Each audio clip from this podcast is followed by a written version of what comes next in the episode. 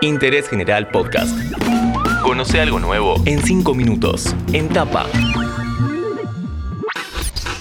Hola, ¿cómo están? Bienvenidos a un nuevo podcast de Interés General. Hoy vamos a hablar de los famosos créditos UVA. Cómo se originaron, qué es la UVA, por qué se volvieron impagables para los hipotecados y cuál es la solución que ellos plantean. Como siempre hacemos, llamamos a un especialista. Mi nombre es Marcelo, mi apellido Mercere, soy abogado y formo parte del colectivo de hipotecados UBA autoconvocados. ¿Cuándo se originó esta línea de créditos y cómo es el sistema UVA? Que para quienes no lo saben, significa unidad de valor adquisitivo. Los créditos UBA fueron lanzados por el gobierno de Macri hacia fines de marzo de 2016. El sistema se basa en la indexación tanto de la cuota como del capital por el SER, es decir, el coeficiente de estabilización de referencia que replica el índice de precios al consumidor, el IPC. En cuanto a si eran o no convenientes, prácticamente era el único instrumento financiero de crédito hipotecario disponible porque después estaba el Banco Nación que ofrecía una línea de crédito tradicional con tasa fija los primeros años y luego variable, pero prestaba menos dinero.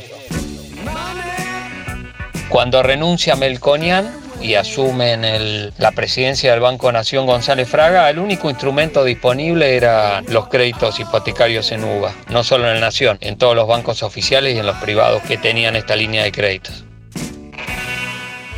Los créditos UVA, como escuchamos, se presentaron como una gran oportunidad para quienes deseaban su primera vivienda, pero con el paso del tiempo la cosa se complicó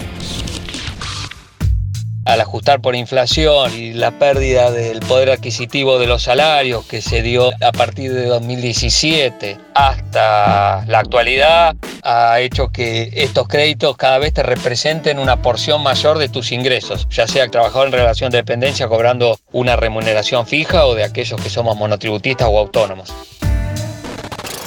Vamos con un ejemplo, situación de un hipotecado cuando sacó el crédito y la situación actual. A modo de ejemplo, alguien que obtuvo un crédito en enero de 2017 por 2 millones de pesos, comenzó pagando una cuota de 17 mil pesos aproximadamente, hoy está pagando con la cuota congelada 47 mil y si la misma no estuviese congelado tenés que estimar un 20% más. En cuanto al capital, pese a que ya llevas pagadas prácticamente 46, 47 cuotas en el ejemplo que te doy, de 2 millones de pesos, eh, hoy está debiendo aproximadamente 5 millones 700 mil. ¿Cuál es la solución para los hipotecados?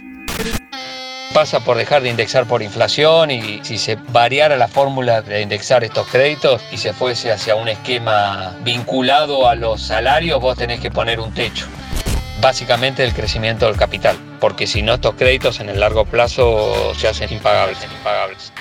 ¿Hay algún antecedente de un caso así en el que pueden basarse los hipotecados? La salida de la convertibilidad.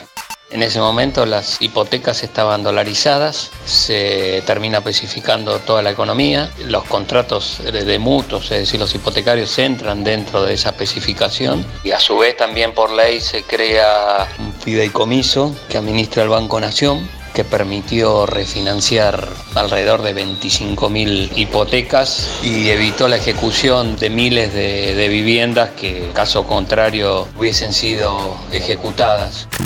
Ese es el antecedente histórico más cercano que tenés. De hecho, Alberto Fernández, que participó de ese proceso porque en ese momento era jefe de gabinete de Néstor, y él en campaña habló varias veces de la salida de la convertibilidad y cómo se evitaron cientos de miles de ejecuciones.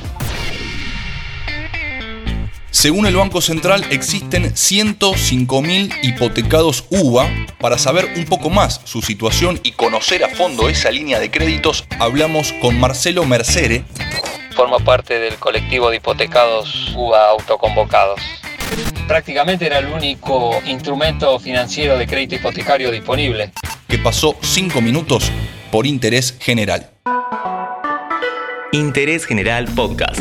Encontrarnos en Spotify, en Instagram y en interésgeneral.com.ar.